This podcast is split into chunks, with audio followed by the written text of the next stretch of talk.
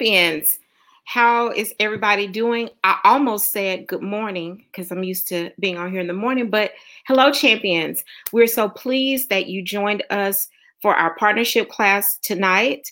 Um, you guys know what to do, and I'm looking through the comments. It looks like a lot of you have already done that. Um, be sure to like, the broadcast, share the broadcast, and tag your friends. Have you guys been enjoying these classes? I know that I certainly have. This has been a wealth of information, and every single class has just been simply amazing. Some of them I've watched multiple times, like more than twice. Um, so I, I just think that it is amazing that we really understand the heart of our church uh, so that we, as partners, know what we need to do for Fellowship of Champions. So we're going to go ahead and get started. We'll do the announcements at the end, but we're going to go ahead and get started. Uh, I definitely want to respect your time, and I am well aware of the fact that we are also competing with Married at First Sight right now. So we are definitely going to respect your time. So before we get started, let's uh, go ahead and pray. Heavenly Father, we just come to you tonight, just glorifying you and just praising your holy name. God, we thank you for every single thing that you've done for Fellowship of Champions. We thank you for everything that you have done for our partners. And God, tonight we ask that you unlock our understanding, God, that you uh, open our hearts and our minds and our hearts and our ears so that we can be receptive and we can receive what Holy Spirit is saying to us about fasting and prayer. God, we just thank you so, so, so much for the privilege of prayer, God. We thank you for this understanding of fasting. And God, we thank you that every single person who watches this, whether they watch it live or whether they watch the replay, God, that they will be transformed. And this we pray in Jesus' name. Amen. All right, so we are going to go ahead and get started. Y'all, I have like a whole, whole, whole bunch of notes, but we're not going to go through all of them. I'm going to pull out uh, the things that uh, I feel are really important um, so that we can uh, get done in under an hour. So, tonight we are talking about how to fast and pray. So, my objective is to teach you uh, what the Bible says about fasting and prayer. I'll insert a few things here and there, but you know, we are a word based church. So, we're going to talk about what the Bible says about fasting and prayer. So I do want to offer this disclaimer that in a previous life I was a teacher. And so sometimes I find myself like reverting back into that teacher. So if I say, uh, you know, ask a question or whatever, you know, just overlook that. That's just what I do. I'll, tr- I'll try not to do it too often. So during the teaching days, though, one thing that I always wanted to do whenever I taught a new concept is I wanted to make sure that all of my students had a, a a good foundation and that they had a really good understanding of what we were trying to learn. And I realized that when we're talking about fasting and prayer, I don't want to make any assumptions. So, some of the things that I'm going to talk about tonight, it may be things that you're well aware of, but it may be things that other people don't know.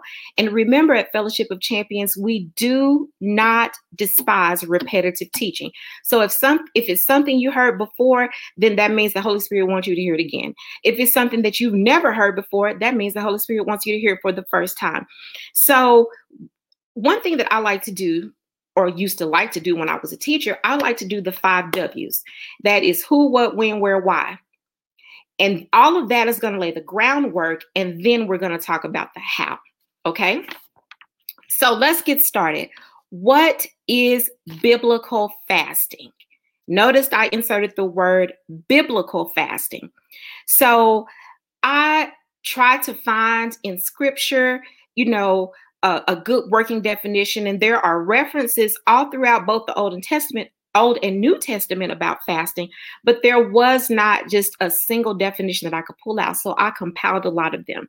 So this is my working definition of biblical fasting it is to voluntarily reduce or eliminate your intake of food for a specific time and a specific purpose. So it is to voluntarily reduce or eliminate the intake of food for a specific time and a spe- specific purpose. So let's take a look at this. The first key word here is voluntarily. So, what does that mean? That means that fasting is something that we choose to do. It is not something that we should feel like we have to do. It is not something that we should feel like people are making us do. Fasting is voluntary, it is something that we choose to do. It is deliberate and it is intentional. So when we talk about reducing or eliminating the types of foods. What does that look like? Well, that means that maybe you eliminate certain types of foods from the diet. For example, if you've ever done the Daniel fast, there are a lot of foods that are eliminated from the diet for those 21 days. So there's no meat, there's no dairy, uh, there are no, uh, there's no bread, no carbs, no sweets. Um, fried foods, processed foods, and different things like that. So that's what fasting could look like. Uh, for some people, they just eliminate food altogether. So some people may do a liquid only fast where they only drink water. Some people may do a liquid fast where they do broth or something else. There is no one size fits all. And even uh, here at Fellowship of Champions, the fast that we do, because y'all do know we do a fast, right? So we fast every Monday night from 8 p.m until Tuesday after prayer. And our fast is no junk food, no sweets, uh, no tea, no coffee, no sodas. So that's still a fast, okay? Because we are eliminating for a set amount of time certain food items out of our diet. So when we talk about a specific time, what is the specific time to fast? Whatever God tells you to. Some people may do a one day fast. Some churches may call a 21 day Daniel fast. Some people may do a no food seven day fast, 10 day fast, 14 day fast. But when we fast, it is for a specific amount of time. That is a biblical fast. And most importantly, fasting is for a specific purpose. Now, I know some people may do intermittent fasting. That's not what we're talking about. We're talking about biblical fasting. So when you join with the other partners of Fellowship of Champions, when we decide uh, corporately that we're going to fast, or when you decide that you want to fast, it is for a specific purpose. And a lot of people have the misunderstanding that fasting moves God, that it makes him do something, that we can um, coerce or manipulate him, for lack of a better word, into doing what we want to do. And that is not what it is. And we're going to talk a little bit uh, more about that when we talk about why we fast. But fasting is not for us to get God to move, fasting is for us. Oh, yeah, that's another point later, too. So, I want to reiterate to everyone that the type of fast that you choose, that's between you and God. When you're choosing to fast, that's between you and God. So you can't compare what someone else does. I'll give you an example. I already eat a primarily plant based diet. So if our church was going to do a corporate a corporate Daniel fast, that's already how I eat. That would not be a sacrifice for me. So I would choose to do something else. Okay? If that does that make sense to everybody? So the type of fast that you choose, that's between you and God. And one thing that I've noticed too is that sometimes when we're being super spiritual, that we have people who have may, may have never fasted before, and then you say, "Hmm, I'm going to do 10 days with no food and only water." And a lot of people who try that, not saying that you can't be successful, because I mean, anything is possible, but we have to be realistic and we have to do what God tells us to do. So if God told you to go 10 days with no food and only water, yeah, he's going to give you the grace. He's going to empower you to be able to do it. But if you told yourself, you may not be successful. So once again, I just want to keep saying the type of fast that you choose, that's between you and God. Why? Because God honors your best sacrifice. He honors it. So for some people, skipping one meal may be their best sacrifice. For some people, decreasing the amount of cokes they drink per day, that may be their best sacrifice. But whatever the case may be, God is going to honor it. Now, I want to also offer something to you that I also believe that when you're in a corporate situation, and when a corporate fast is called, that you need to do everything that you can do to participate in the fast in the way that they wanted you to. So if our if Pastor Edwin and Pastor Sean say, "Hey, the Lord told us we need to call a 3-day uh liquid only fast," then in that case, I don't have the autonomy to say, well, God, this is really between me and you. No, because I know that my pastors and my leaders are acting under the authority of Holy Spirit. And because I submit to them and I know they hear from God, if they say that God said to do a three day fast, then that's what I need to do. This is one of those situations where, uh, you know, when it talks about not letting your uh, liberty and your freedom get you back into bondage, we don't want to get, let the freedom of us uh, saying, well, how I fast is between me and God, get us into bondage so that we get into rebellion and disobedience. So I just wanted to say that. God is looking for your best sacrifice. Bottom line, your best, not just what you want to give him, not the least that you can do, not the bare minimum. He wants your best sacrifice. So that's what fasting is. Now let's talk about who can fast. Now, before I say this, I want to offer this disclaimer. Everything that I say, I want you to listen through this through your ears of love because what I'm about to say is in love. Okay? Everybody can fast. Everybody can fast. Don't log off. Everybody can fast. So, I'm sure I don't have to tell you that I'm not talking about babies and toddlers. I'm sure I don't have to tell you that, but I'll offer that disclaimer. I'm not saying that you need to restrict food from your babies, your infants, and your toddlers. But what I am saying is that even when we have children, if our children are old enough to understand prayer, if our children are old enough to pray, they're old enough to participate in a fast. Now, I'm not saying don't give little don't uh, send little johnny to school without lunch and tell him he can't eat between 6 a.m and 6 p.m because that might get the people in your life. That's not what i'm saying. But what i'm saying is that as parents we can start teaching and training our kids now. In this house when i fast we all fast. Kids too now, if I'm doing a total no food fast, I don't have that expectation of them, but they have input into the type of fast that they're going to do. So they may say, hey, we're not going to eat candy. We're not going to eat sweets. And for kids, that's a big deal. That's their best sacrifice. And even as I was looking into this, uh, I saw and well read that even in the Jewish culture, that once a kid turned about 10 or 11, they were expected to participate fully in the fast. So when I say that everybody can fast, everybody can fast it is up to us as parents to start teaching and training our children. So we have to exercise wisdom. I'm not saying go to the extreme, but I'm saying that if there is a fast, your kids can fast. For those of you who have children that are partners of Fellowship of Champions, on Monday nights when we say we're not having sweets, your kids can do that. We can teach them that as they're fasting and as they're praying. Okay, now this is the part that's going to make some of y'all mad. Adults, you can fast too. This is what I've seen people do. When it's time to fast, they'll say, Well, you know, girl, I want to fast, but baby, my blood sugar might get too low, or my, my blood pressure, or, or all of this. Okay, there's a place for that. Most churches, when they do a corporate fast, they will give some type of disclaimer. If you're on medications, if you have medical conditions, you should check with your doctor, and you should. But what I'm saying is don't use that as an excuse not to fast. And this is why I know that you can fast. And this is not even in the Bible, but I'm going to tell you why.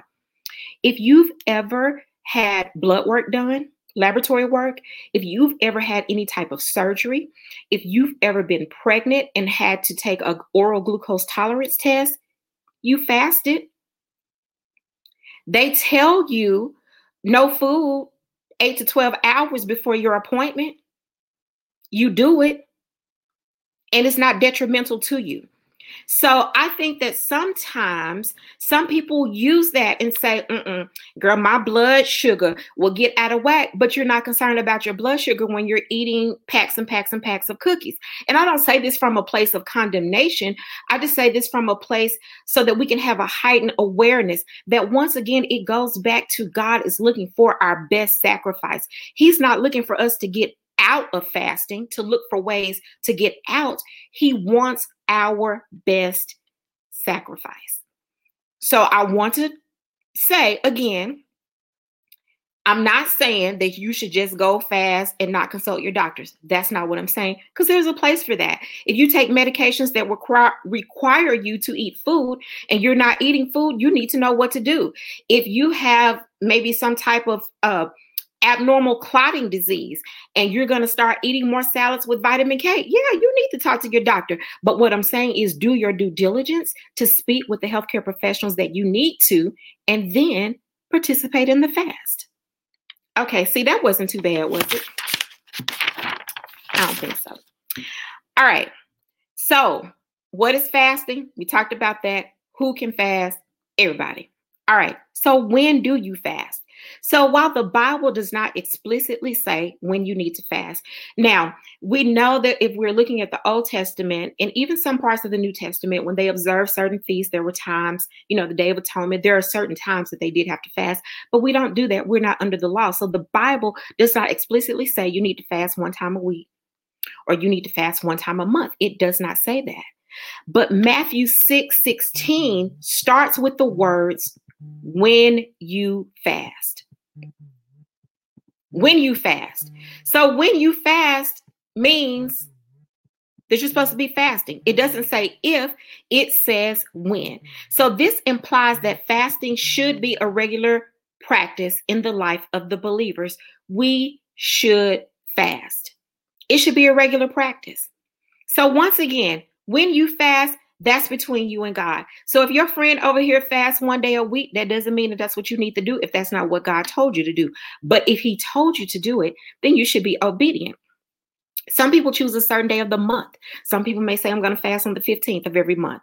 Some people do choose a certain day of the week. I'm, I'm going to fast on Mondays, you know, like we do here, Fellowship of Champions, Monday night through Tuesday night. Um, but it should be a regular occurrence. And once again, that's between you and God.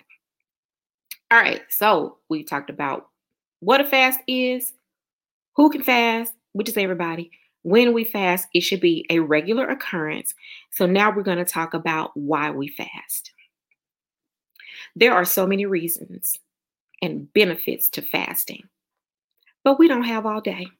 So I'm just going to talk to you maybe three of them. First benefit of fasting is that fasting brings us into a deeper, more intimate, and more powerful relationship with God. And remember when I told you earlier that we were going to revisit the specific purpose? This is one of the specific purposes. Fasting brings us into a deeper, more intimate, and powerful relationship with God. Once again, fasting does not force God's hand. We can't make God do anything. He's sovereign. We don't make him do it. Fasting does not manipulate him. Fasting does not give us a gold medal in the Christian Olympics because you know sometimes we when we're feeling works based, you know, like the Pharisees, I fast. I fast 5 days a week. I fasted for 14 days with no food. No. Fasting is supposed to bring us into that deeper, more intimate, and more powerful relationship with God. So, the objective of fasting is to experience God in a deeper way. That's what it's about. It's not to get what you want. It's not like, ooh, I want a husband, so I'm gonna fast. Mm-mm. It's just to bring you into a deeper relationship with God so you can hear what He's saying to you. All right. Second reason I want to talk about is that fasting increases our spiritual senses we become super sensitized to the things of God.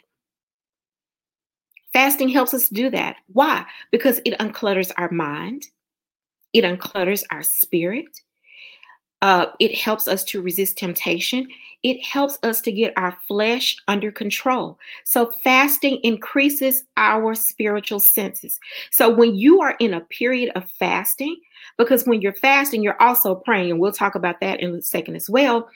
You know, when you're fasting, you're not watching as much TV as you should. Because when you're fasting, you're focusing on your, as you used to, I'm sorry. When you're fasting, you're focusing on your relationship with God. The clutter is cleared. And when all that clutter is cleared, you can hear God. You're super sensitized, super sensitized. You're able to discern the truth about things. You're able to get clarity on maybe things that are going in your life. You're may- able to get clarity on maybe what the next steps are uh, for you to take when you wouldn't have been able to do that if you were not fasting. The third thing that fasting does is it enhances our prayer life. Because when we are in a surrendered state, we can listen and hear, and we know how to pray. We know what to pray. We're clear on how to pray. Because we don't have all the distractions. We don't have this going on over here, this going on over there. We, our, our flesh is under subjection. So we're not even praying those soulish prayers. Like when you're fasting, your prayer life is enhanced. And I've heard some people, I think it's been said at Fellowship of Champions, that when you uh, fast and pray, that's like your prayers are on steroids because you're hearing directly pray this, pray that, pray this. Okay. So, those are the three things that fasting does for us. So, it enhances our prayer life, it super sensitizes us to the things of God, and it brings us into a deeper relationship with God. And those are all things that we all need. So, that's the foundation, that's the five W's. So, now let's talk about how we fast. Now we're going to read, I'm going to read Matthew 6 16 in the Passion Translation. Uh, I read it in a lot of them, and this one was my favorite one. So it says, When you fast, don't look gloomy and pretend to be spiritual. don't let it be obvious, but wash your face, groom yourself, and realize that your Father in the secret place is the one who is watching. In the Passion Translation, it talks talked about how when the Pharisees would would fast, that they would like put stuff on their face. They would make sure they were dirty. They put on their worst clothes. They were out looking a hot mess. They would go in the city on the, the market days that they knew people were going to be there. So people could say, oh, Look at them. They're fasting. And Jesus was like, Uh uh-uh. uh Nope. That's not how you do it. And in fact, in Matthew 6, Jesus had dealt with them about a lot of, of, their religious practices. When he was talking to the disciples about a lot of the religious practices of the Pharisees, how they were giving and doing it publicly for a show, how they were fasting and doing it publicly for a show, how they were praying, but they were doing it publicly for a show, and none of it was for God. None of it. So, Matthew 6 16, this is how you shouldn't fast.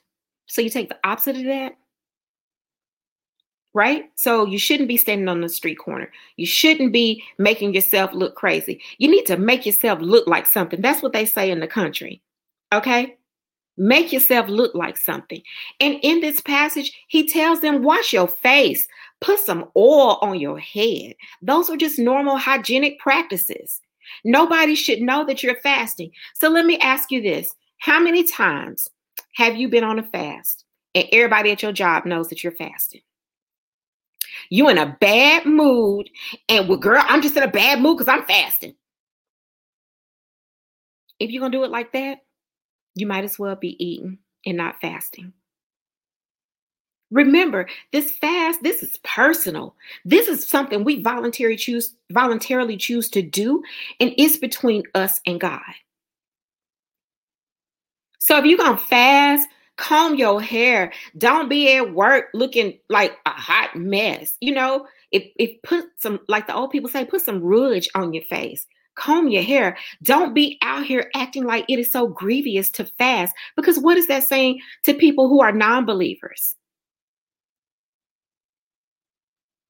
And once again, this is not coming from a place of judgment, but it's like I think at one point I was like the Pharisees. When I was younger, look, if I everybody needs to know I'm fasting. I'm fasting. I'm only drinking water. Yeah, that's why I snapped at you no, we don't have to do that. And it just, it's so amazing to me that even now, during the times that I pass fast, like sometimes even the people who live in the house with me, they don't know. Unless it's like, hey, David's like, hey, you want something to eat? I'm like, no, I'm good. And then, you know, he asked me again, you want something to eat? I'm like, no, I'm good. Like after the third time, because he knows I like to eat, he's like, well, are you fasting? I'm like, yeah. I don't even have to tell my husband, oh, David, I'm fasting. No, that's between me and God. So Jesus was like, don't y'all do that. So this is how we fast, okay? Here's how we fast based on what scripture says. This is not what I made up. The first thing that we need to do when we fast, we must practice discretion. It's not necessary for everybody to know that you're fasting. It's not necessary for everybody to know that you're a super saint. And once again, if you need to announce it, why are you fasting? Hmm. What is discretion? Now, if any of you are members of a Greek letter organization, we know what discretion is. Nobody should know anything about anything. It's the same way with fasting. That is the way of behaving in a way to avoid revealing private information because fasting is private, it's between you and God. So you have to have some discretion. No need to announce it. Why? Because scripture tells us that the God, that our God who, who sees what we do in private, he's the one who's going to reward us. So practice discretion. All right. The second thing we need to do when we're fasting is act normal. Don't be walking around looking all toe up. Don't be limping and, oh, I just feel so bad. And uh, no, act your normal self. Go about life as you would normally go about life. Fasting does not mean that you need you can take those 10 days and go home and lay in the bed. No, you should act and you should look normal. And I'm going to reiterate look like something. Okay? Because once again, how does that look to the world if we're saying, oh, I'm voluntarily choosing to fast? I'm fasting so, you know, to be closer to God. And then you up here looking a mess. Mm-mm, don't do that. All right, the third thing we need to do, and I want to say this one in love too. So, y'all listen to this with your ears of love. When you're fasting, you must practice obedience and you must practice holiness. You cannot fast and be living raggedy. You can't fast and continue in sin. You can't fast and still be playing around with sin or fast and remain in an unrepentant state. Mm-mm. Fasting I read somewhere, I don't remember who said it. I didn't say it, but I'm, I wrote it down. Fasting must be accompanied by righteousness. Righteousness, God's way of doing things. That's how you fast. You must practice obedience and holiness. So, if you still want to be doing all the other ratchet stuff, why fast? For why? oh, Pastor Edwin says you cannot be fasting and smashing. You can't. You shouldn't. Don't do that. All right.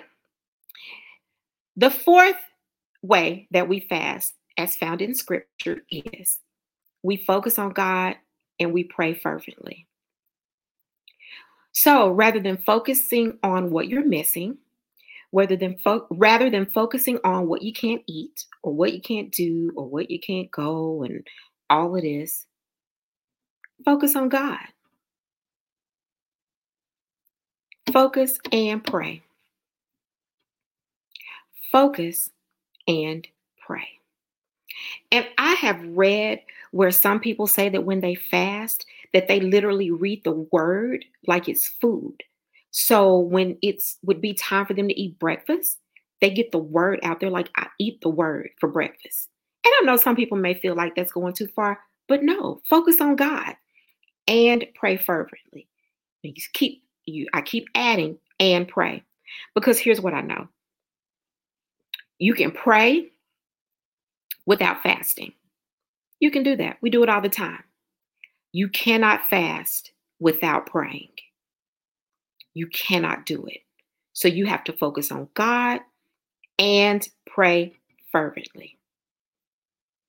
And this, my friends, is how we fast. It's not complicated, it's not anything that's not achievable. This is how scripture says that we are to fast. All right.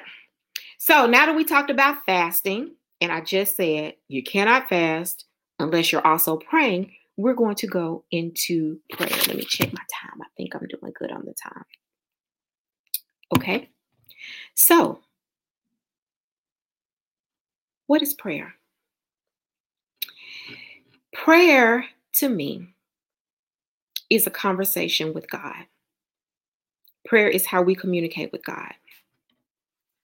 And when you think about a conversation, a conversation involves two people because you can't talk to yourself. I mean, you could, but that's not effective communication. But anytime there's effective communication, there's a sender and there's a receiver.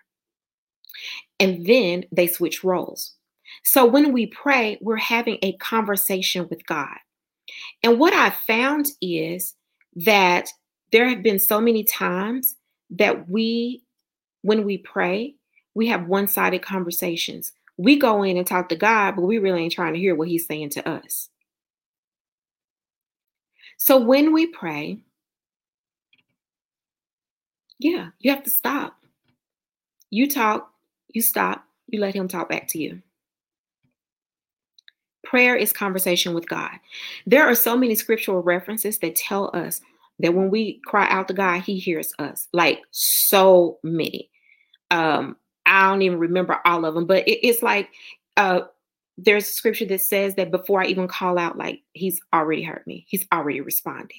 You know that He hears our cries and that He answers. So there is absolutely no question that when we talk to God, that He listens to us so there should be absolutely no question that he will talk back to us. God's not rude. Now, sometimes, you know, I used to be like the queen of ignoring people. If I don't want to talk to him, you know, they say something to me, I act like I didn't hear him. God doesn't do us like that. He hears us and he responds. He talks back. Now, sometimes when he responds, when we're praying to him, his his response might be, "Girl, I got you. It's done. Mm-hmm. It's done." Sometimes his response may be, eh, nope, that's not for you right now. Sometimes his response might be a flat out no. Sometimes his response may be specific instructions. So, whatever that thing is that you're talking to him about, that you can do it. He may give you instructions that equip you to do what you need done. Sometimes he may just tell you things for your consideration. Sometimes part of God talking back to you may not even be things he's saying to you, it may be things that he's saying for someone else. So, prayer is a conversation with God. It really is that simple. It is not something that's complicated. It's not something that only a few select people can do. Prayer, just like I'm talking to you, we talk to God that same way. That's what prayer is. So that's what is prayer. All right, let's talk about who can pray. Once again, if everybody can fast, everybody can pray. How do we know this? Because in Matthew 6 and 6, Jesus said, when you pray. Once again, this implies it should be a part of our lives. And one of my favorite scriptures um, when I was growing up was like Luke 18 and 1. I know what it meant. And it was my favorite scripture because it was weird. And in the King James Version, it says, Man should always pray and not faint. Y'all, I thought that if you didn't pray, you would faint when I was a little kid. Don't judge me. I didn't know how to rightly divide, but now I know what it means. And I love the amplified, uh, I think it's the amplified or maybe the message, but one of them says, Pray and don't give up. Oh, the amplified says, Pray, not give up, and lose heart that at all times you should pray, you should not give up, you should not lose heart. And one of the other one was like, just don't give up. Pray and don't give up. So that is my challenge to you. Pray and don't give up. If it looks like the prayer is not being answered, pray and don't give up. If it seems like that what you're praying about is way, way, way too big and you don't want to bother God with it, pray and don't give up. Don't lose heart. Okay? Pray and don't give up. So that's what y'all need to tell yourself. In fact, let's do some uh some comment evangelism. Tell your neighbor, neighbor, pray and don't give up. Don't give up. Pray. So you don't have to faint. Now, okay, let me stop playing. Disregard that. Pray and don't give up. Okay? Why should we pray and not give up? Because God always answers. He always. So when people say, Yeah, I prayed about it and God didn't, mm-mm. nope, He always answers. Always. He's not a man who ignores us.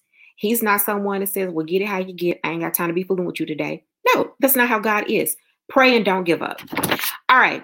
When do we pray? First Thessalonians 5:17 tells us when we pray. All the time. Without ceasing.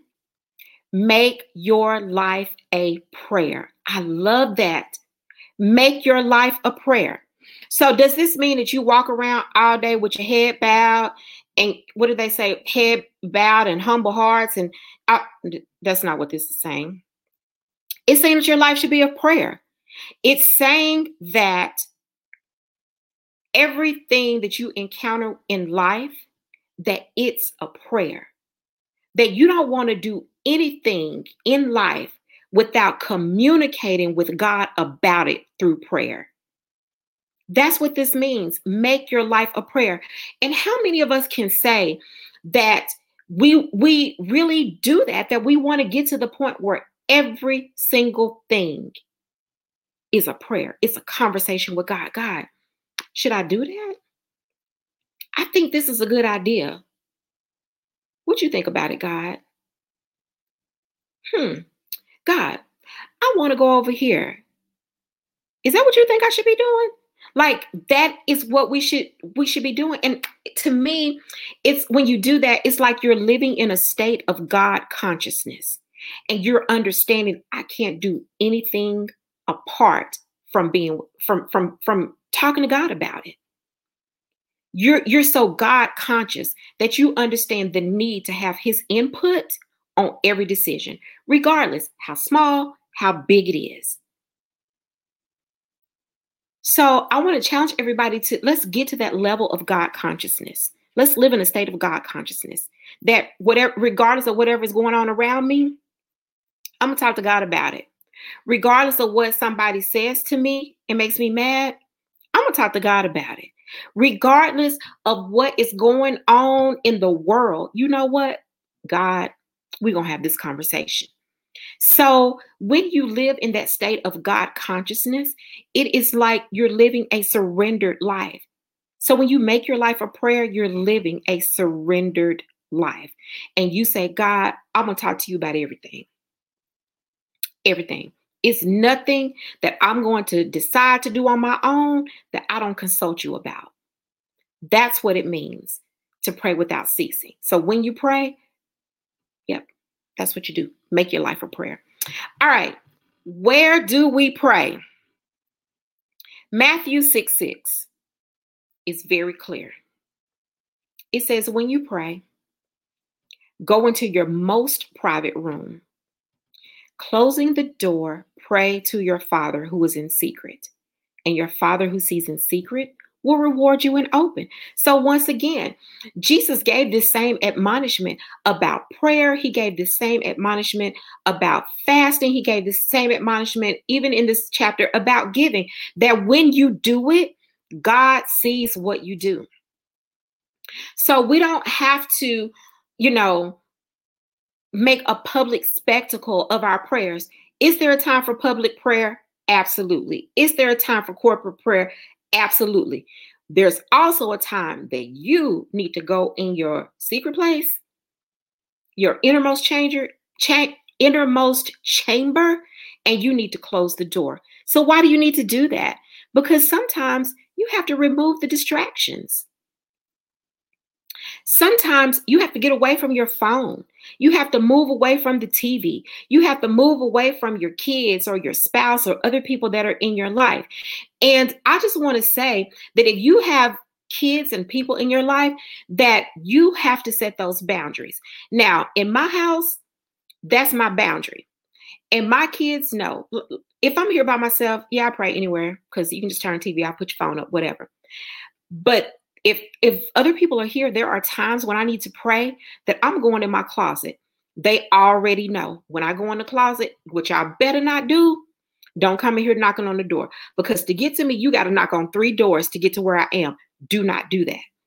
And I remember once I could hear them whisper, She's in there praying. Leave her. Yes, I'm in here praying. I'm setting that boundary. So you go in your innermost chamber. Where, what place have you set aside to pray? Maybe your place is not your closet. Maybe your place is in your car. Maybe your place is in the parking lot at your job if you get to work 15 minutes early. Maybe your, your place could be wherever your place is, but have your place so that you can commune and converse with God. Okay? So, yeah. So, we talked about what, who, when, where. Now, let's talk about why. Why do we pray? We pray for one reason. I found a lot of them, but I'm going to sum it up in one reason. Prayer is our way of receiving what God wants us to have in our lives. That's it. That's why we pray. Prayer is our way of receiving what God wants us to have in our lives. When we pray His will, when we pray His word, we'll receive what He has for us in our lives. That's why we pray. And not to go into a whole lot of detail, but we have to think about it like this man has dominion over the earth. God is a God of order, He's the God of heaven. God does not come down here on the earth making us do anything. Everything that we do in the earth, we choose to do it. God made salvation available. We still had to choose salvation. God has made healing available. We have to choose healing. God created his own economic system. We have to participate in seed time and harvest. We have to participate in the tithe. So, the only way that we can receive what God wants us to have in our lives, we have to pray. He doesn't just drop stuff from the sky and say, Ooh, here you go. No, we have to pray. And I remember uh, this was something I read when I was uh, preparing for a, a master class a couple of months ago. And y'all, this just blew my mind. And this really solidified how important prayer is. Because some people think, well, my prayers really don't matter. Your prayers matter. And what I read was it was in this book. Um, it was called, I think, the Intercessor's Handbook, uh, written by Jennifer Eivaz, somebody I don't remember. Anyway, what they said was God restrains himself from acting until he has heard our voice in prayer. God, Almighty God, the creator of the heavens and the earth, restrains himself from acting until he has heard our voice in prayer.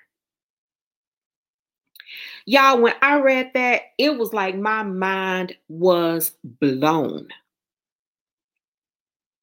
That we're talking about God who restrains himself, listening for our voice in prayer to ask him for that thing that he's already given for given to us.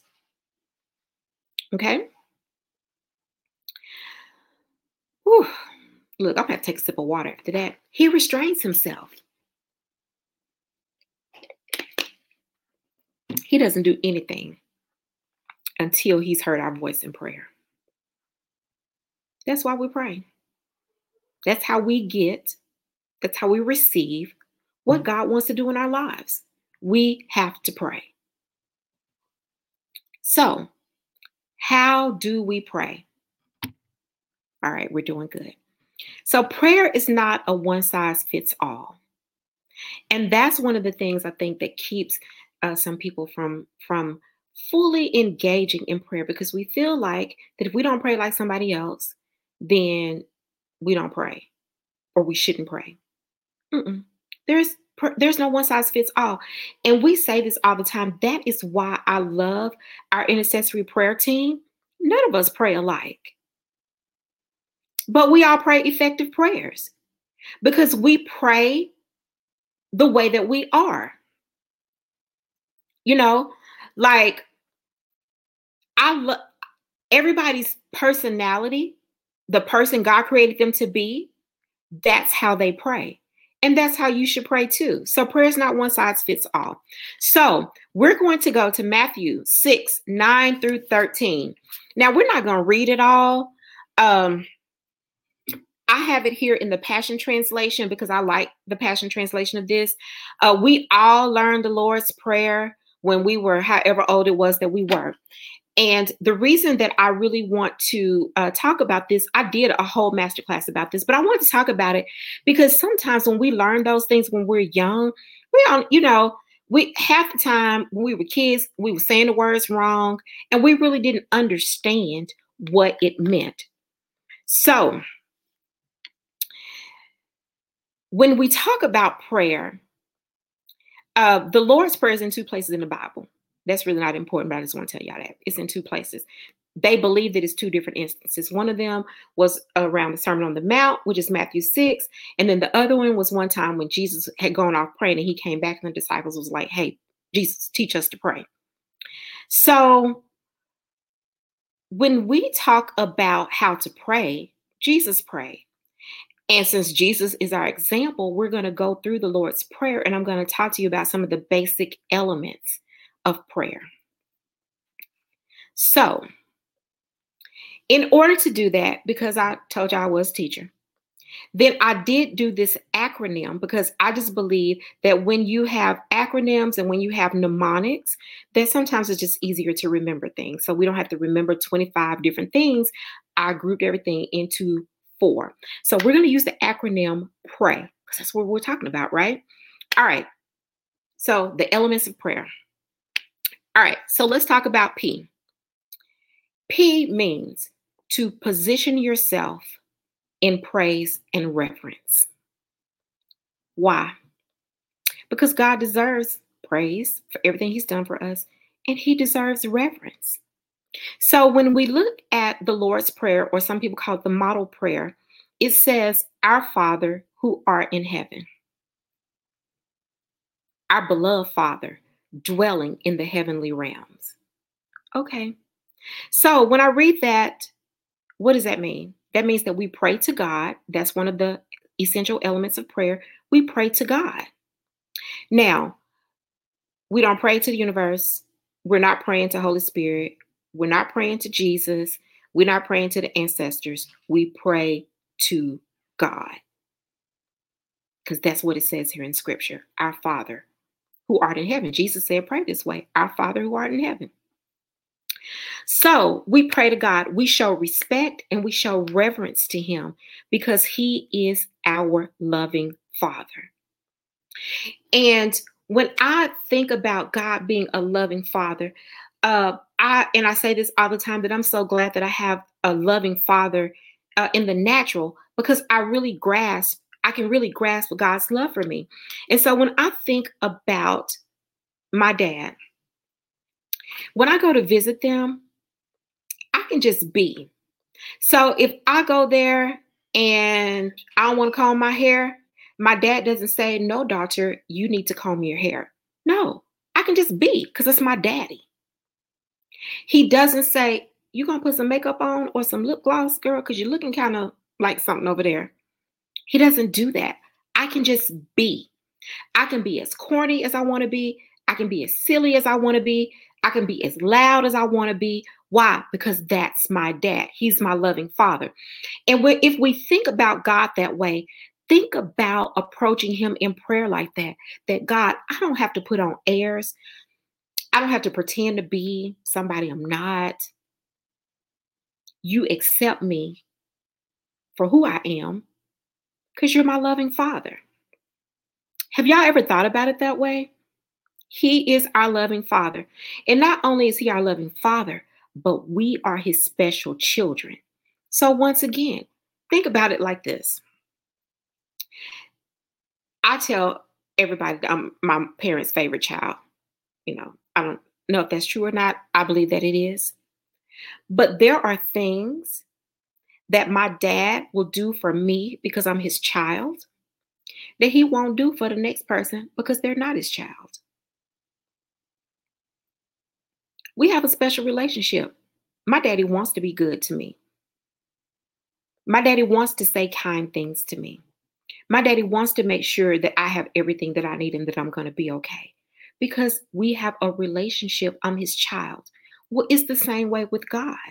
When we are his children, when we have accepted Jesus Christ, when we have been made righteous, when we have been reconciled back to God, we're his loving children. So when I approach him in prayer, I approach him that way. Mm-hmm. Hey, daddy, I know you want to be good to me. I don't go into prayer thinking, oh, should I ask this? Or dang, is God to be mad if I ask? Mm-mm. No, he is our loving father. The second part of positioning yourself in praise and reference that comes from the Lord's Prayer is, Hallowed be thy name. So we're telling God, God, your name is holy. We recognize that your name is holy. We recognize that you are to be respected, that you are to be revered. And it says, May the glory of your, of your name be the center on which our lives turn. The glory of your name be the center on which our lives turn. Isn't that amazing? So that means that we don't, I don't treat God or his name any type of way. That means I don't have a casual relationship with God. That means that because God's name reflects his character, there's a way that I interact with him. Same way with my dad. There are some things that is silly and whatever else I am sometimes. There are some things I will not say to my daddy. There are some things that I will not say around my daddy. Mm-mm. Nope. Not even that it's just bad, but it's just, it's the way I handle him because I respect him. I don't call him out of his name. I don't say derogatory things about him. I don't talk down to him or about him because he's my dad. And his name means something. He means something in my life. It should be the same way with God. We should have total respect for him. We don't talk crazy to God. We don't talk bad about him. So we're not out here talking about what God didn't do for me and all this other stuff. No, that's disrespectful. We never, ever disrespect his name. And you know what? I take it a step further. I'm not going to disrespect his name, and you're not going to disrespect his name around me either. So if people are saying crazy stuff about God, I'm like, uh uh-uh, uh, nope, that ain't right. Nope. You can't say that about my daddy. No. So we have to position ourselves in praise and in reverence. That is an essential element of prayer.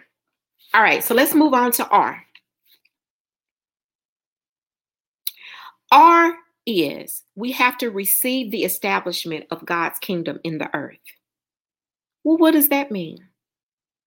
His perfect will has already been done in heaven. And remember, I said, while we pray, we pray so that we can see the manifestation on earth of what He's already done for us in heaven. So our prayers make it so that His will is fully recognized and realized on the earth. So when it says, Thy kingdom come, thy will be done on earth as it is in heaven, look what it says in the Passion Translation manifest your kingdom realm and cause your every purpose to be fulfilled on earth just as it is in heaven. Manifest your kingdom realm and cause your every purpose, because you know his purpose and his plan for us is good, to be fulfilled on the earth just as it is in heaven. The kingdom agenda is advanced through our prayer.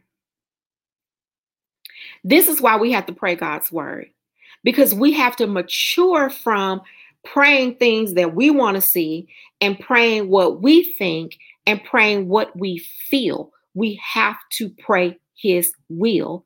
And we pray his will by praying his word. Why? Because his will is what's already done. So if I'm up here asking God for some crazy stuff that has not been done in heaven, how am I going to see it on earth? You know, if I ask God, okay, God, I want you to help me go over here so I can rob this bank so I can get a million dollars. No, that has not been done in heaven. I'll never see that on earth.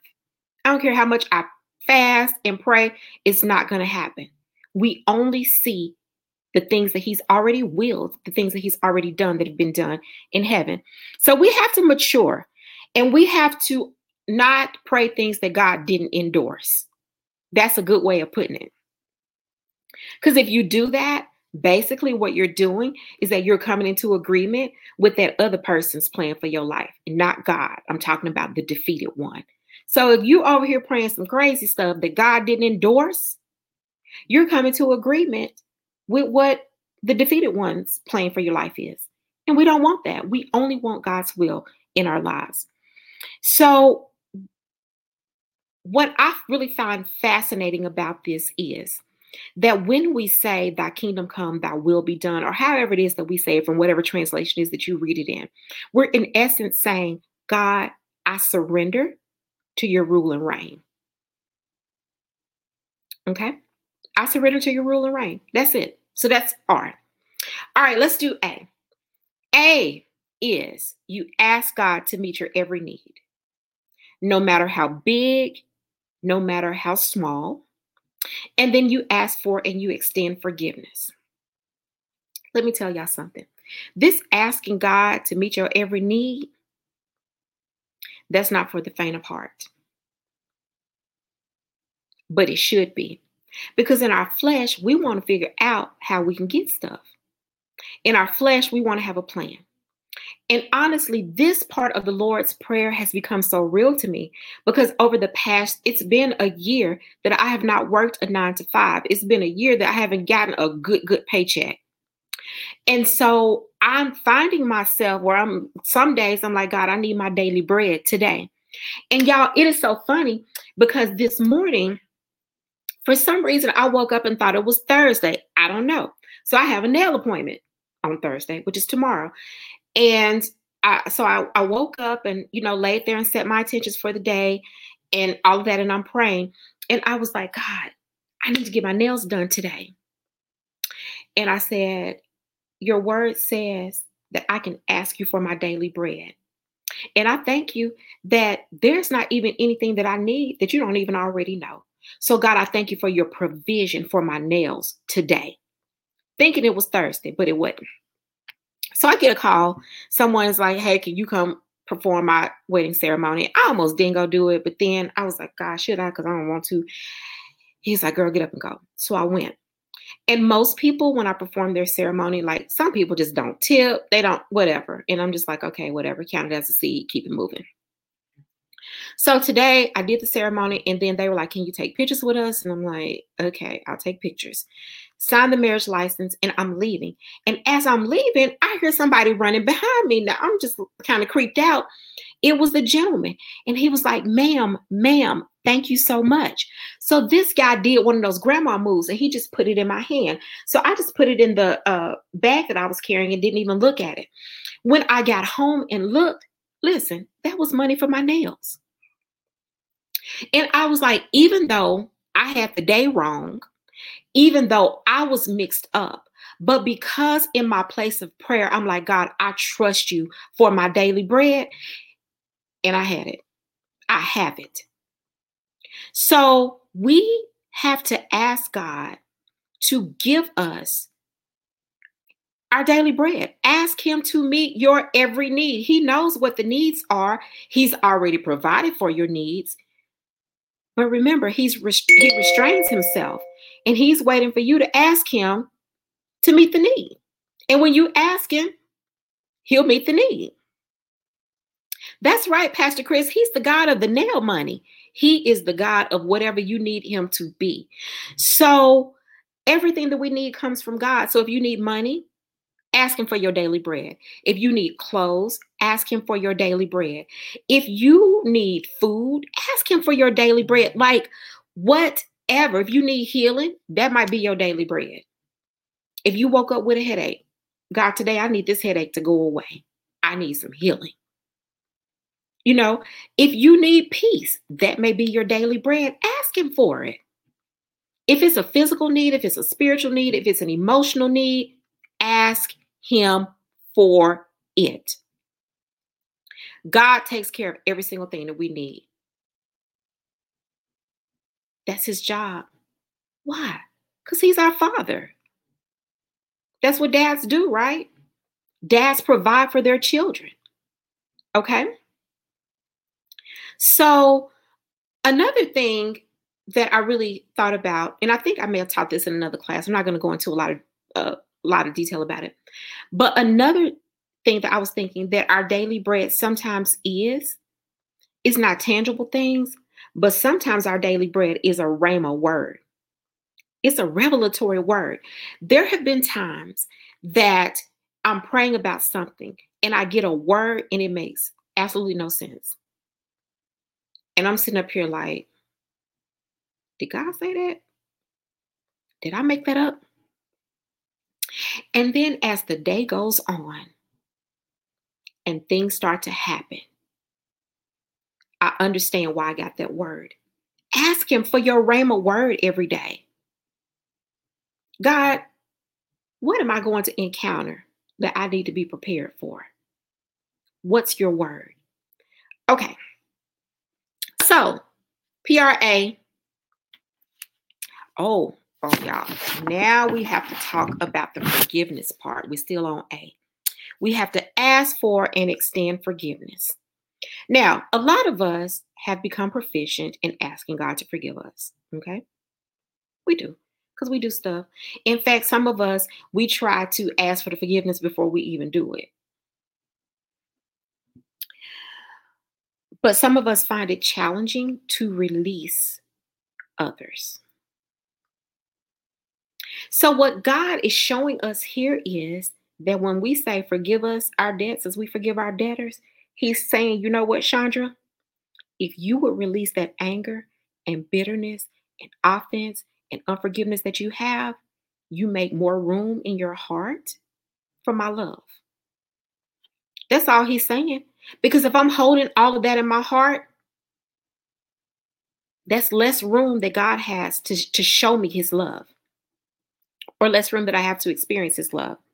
So, how do we ask God to show us mercy, but then we don't want to extend mercy? That perplexes me. And once again, this is not coming from a place of judgment because I have been that person that I fully expect God to forgive me because the word says he does. It says he will. It says if I confess my sins, he's faithful and just to forgive me. But sometimes people would do stuff to me and I just wouldn't be so quick. It definitely wasn't thrown into my sea of forgetfulness because every time I thought about it, I was mad and meditating on the offense. So one scripture that I love is Mark 11 25 that speaks to this forgiveness. And it tells us that when you stand praying, because see, if I'm glad that it says when you stand praying, because if it didn't say that part, some of us will say, well, they ain't talking about when you pray. No, it's very clear. Mark 11 25. When you stand praying, if you have something against another person, and I'm paraphrasing, you need to release them. You need to release it. You need to forgive them so that God can release and forgive you. When you stand praying. And let me tell you, this scripture has changed my life in so many ways. Because I have a lot of stuff that I could be angry about, but there is no person, there is no situation, there is nothing that anyone could do to me that is worth me holding anger and unforgiveness in my heart. It's not. Because there are things that I have gone to the throne room about. There are things that I'm waiting to see the manifestation in the earth. I don't need me sitting over here being mad about some stupid stuff to hold all of that because I need God to be able to forgive me. Because remember, a, a, scripture also tells us that if you hold uh, iniquity, repeated sin, In your heart, God doesn't even hear you when you pray. I need him to hear me. So anybody or anything that is going to be the barrier between him hearing me, yeah, you got to go. All right. I've gone over five minutes, but I'm almost done. So what I love about Mark 11 25 is that it is clear. Release it. Because what's funny to me is we get all happy about the other the earlier verses in Mark 11, you know, in 22, where it says, Oh, have the God kind of faith that you can speak to the mountain, tell it to be removed and uh, be cast into the sea, and it'll happen. That if you that when you pray, that if you believe, you will receive. Like we get happy about that part. But then when it comes to the part about when you stand praying, forgive, we leave that out sometimes. Forgive, ask for, and receive forgiveness. There's nothing you can do that God's not going to forgive you for. I mean, blaspheme the Holy Spirit. But outside of that, don't feel like your situation is too far gone. Okay? So now let's move on to why. The last element of prayer. Why means that we need to yield to God's sovereign power in our lives. Why? Because it's His power that protects us from trials and adversities. It is His power that uh, protects us from things that try to draw us away him from him. Okay? Lead us not into temptation but deliver us from evil. So we need to yield to his sovereign power. Temptation and sin go hand in hand it does the test and sin go hand in hand because if you have temptation or the test and you're not being led by God, you're going to fall into sin, which is separation from God. Hmm. So we're asking God to help us to know the right thing to do and then to do it. See, some of us know the right thing to do, we just don't do it. But when we yield to his sovereign power, we're asking him to help, to give us the discernment to know to, to truth and know what we should do and then do it. Okay? So, God is there to free us when we fall into sin. Now, notice I did not say if we fall into sin, I said when. Because we all sin. We've all fallen short of the glory. Okay? Nobody's perfect. But when you get entangled, God is right there to help free you up and to rescue from the grip of sin. He doesn't let you fall in sin and stay in sin. He'll grab you, pull you out. So, the last part of yielding to God's sovereign power is acknowledging and affirming that He is, in fact, sovereign. For thine is the kingdom and the power and the glory forever. God runs this. His kingdom is without end. His power is without end.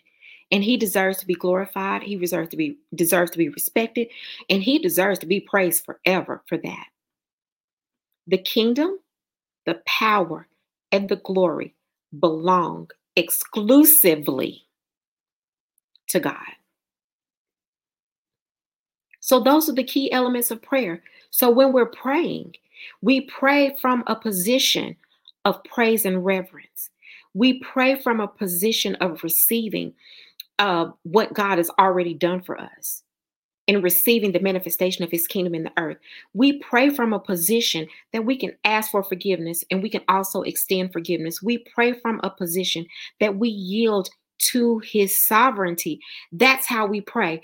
It's not about the words. It's not about if your words rhyme. It's not about if you say the right words, but that is how we pray. It's about our position and our posture in prayer because God is not standing here with a clipboard saying, You pronounced that word wrong, so I'm not going to answer your prayer. He's not doing that. He's listening to hear our voice as we pray His word. And the last part of the model prayer is Amen. And Amen just says, It's true. Let it be so. So I'm going to stop right here. I think that I have accomplished all of my goals. We laid the foundation using the five W's of uh, fasting and the five W's of prayer. We also discussed um, how to fast based on scripture, and we discussed how to pray uh, based on scripture. So there's another aspect of prayer uh, that involves praying the word. We're not going to go through that tonight um, because I wrote a book about it. And what I'm going to do is for every partner who's on here, uh, we'll put the link up here. You can click the link and go to the website. And if you use uh, the promo code FOC, capital F, capital O, capital C, you can download a complimentary copy of this ebook for your personal use. Okay? For your personal use. So this is not share the code with everybody so they can get a complimentary copy. No, this is because partnership has its privileges. And as a partner of Fellowship of, of Champions, we want to make this resource available to you so that you have a better understanding of how to pray the word, because you have to pray the word in conjunction with using these elements of prayer. So, once again, the code will expire at 11:59 p.m. CST tonight. So go to the site, you want to choose the ebook. And when you put in the code FOC, uh, it should it'll be free for you and you can download it. If you have any problems reach out to me. But the code is good through 1159 and this is for your personal use. This is not for you to share with everybody. This is for your personal use. Okay? Also while you're on the website uh, i have another resource that uh, is called it's Pray the Word, but it is a guided workbook and a journal. And so it has some worksheets that you can use in conjunction with the book. Now, I only have 10 copies of those uh, in stock. So once again, once you're on the website, you can choose the Pray the Word. I think it's called Pray the Word Journal, and it's twenty dollars. And I will give you a code. Let me see. I forgot what I made the code. Oh, the code is FOC workbook. Now I only have 10 of them, so the code is only going to work 10 times. So you if you want it, you need to head on over there and grab that. And that code will take $5 off. So you will only pay $15 plus the cost of shipping. I only have 10 of them left. And it's a, it's, it's a great resource. I've gotten a lot of good feedback from people that have used it.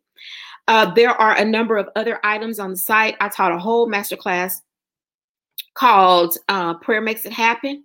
It's really, really good. Um, you can get the Zoom replay. That's on there if you choose to get that. Um, I don't remember how much that is, but it's on the site. Um, and what else is on there? Just take a look. And if it's anything on there that you that you know catches your attention, add it to your cart. But I want to make sure that we get a copy a complimentary copy of the ebook Pray the Word. And in this book, it's going to talk to you about some uh, misconceptions about prayer some, or barriers to prayer. It's going to talk to you, it talks about, um, I talk about why we pray. I talk about why we pray the word, and then I give you a method that I found beneficial uh, when I was making the transition into word based prayers because that's what gets God's attention. So that's what he always responds to. So that's all that I have for you guys tonight. Uh, I see that some of y'all are already download the book. Download it. I promise you, download it. Uh, it is an excellent resource. Hey guys, thank y'all. I'm so sorry that I went over time. Uh, I do try to respect the time and be done in an hour. But hey, thank y'all for joining us. Um, if you have questions, you can leave them in the comments. I'll be happy to answer them. If you have prayer requests, y'all know that at Fellowship of Champions, we are a praying church. If you didn't know, I mean, we pray twice, twice a week. We are a praying church and we're a fasting church. So send us your uh, prayer requests to the uh, ministries Facebook page. We're more than happy to get those and pray for you. I hope that everybody learned something uh, tonight. Uh, I am sorry for going over. I love you all. Thank y'all so much for hanging in here with us. Uh, thank you for being a partner Fellowship of Champions. Oh, I forgot about our announcements. Connect with us. It's a lot of ways to connect with us. So it's something almost every day of the week. On Mondays, Pastor Sean does um, strategies for success. That's on Mondays at 12 noon. That is on her professional page, and you may also catch it on her personal page. Tuesday nights at 8 o'clock, we're here for corporate prayer. We love to pray, and we pray the word. Wednesdays, refresh Bible study, 8 p.m. Okay? Join us because Pastor Ralph does his good, good teaching in Refresh Bible Study. On Thursdays, we have uh, Ignite for our teens. They meet via Zoom. You can get the information on the website there on the screen. That's at 7 p.m. on Thursdays. And then for Victory Zone, we have those videos on demand for our babies. So you can just download them, sit down and watch them with your kids at any time. You can do it on Thursday, but you can do it at any other time. Friday mornings at 6:30 a.m. Champion Circle. We're here bright and early, and we literally have people from all over the world to join us in prayer, and we invite you to do that too. Uh, on Saturdays, that's your day to rest. Sundays, 9:30 a.m. Central Standard Time. Pastor Kristen Valley is on her professional page, Kristen Valley Worships, and y'all listen. Pastor Chris be taking us in every Sunday morning at 9:30. And then as soon as we're done with that, we skip right on over to Fellowship of Champions Churches page. And it's uh, also I think cast to a number of other different pages. You can catch us in several different places. But that's our Sunday celebration with Pastors Edwin and Pastor Sean at 10 a.m. So connect with us. If you want to be a virtual partner, we want you to be a virtual partner. Go to the registration link. We would love to have you. Fellowship of Champions is an awesome church. It is a place that you can grow. Uh, it is a place that you can flourish. So we encourage you that if you've been following us for a while and you just haven't committed, go ahead and commit today. You can be a virtual partner. Can you be a member somewhere else in a virtual partner? You absolutely can.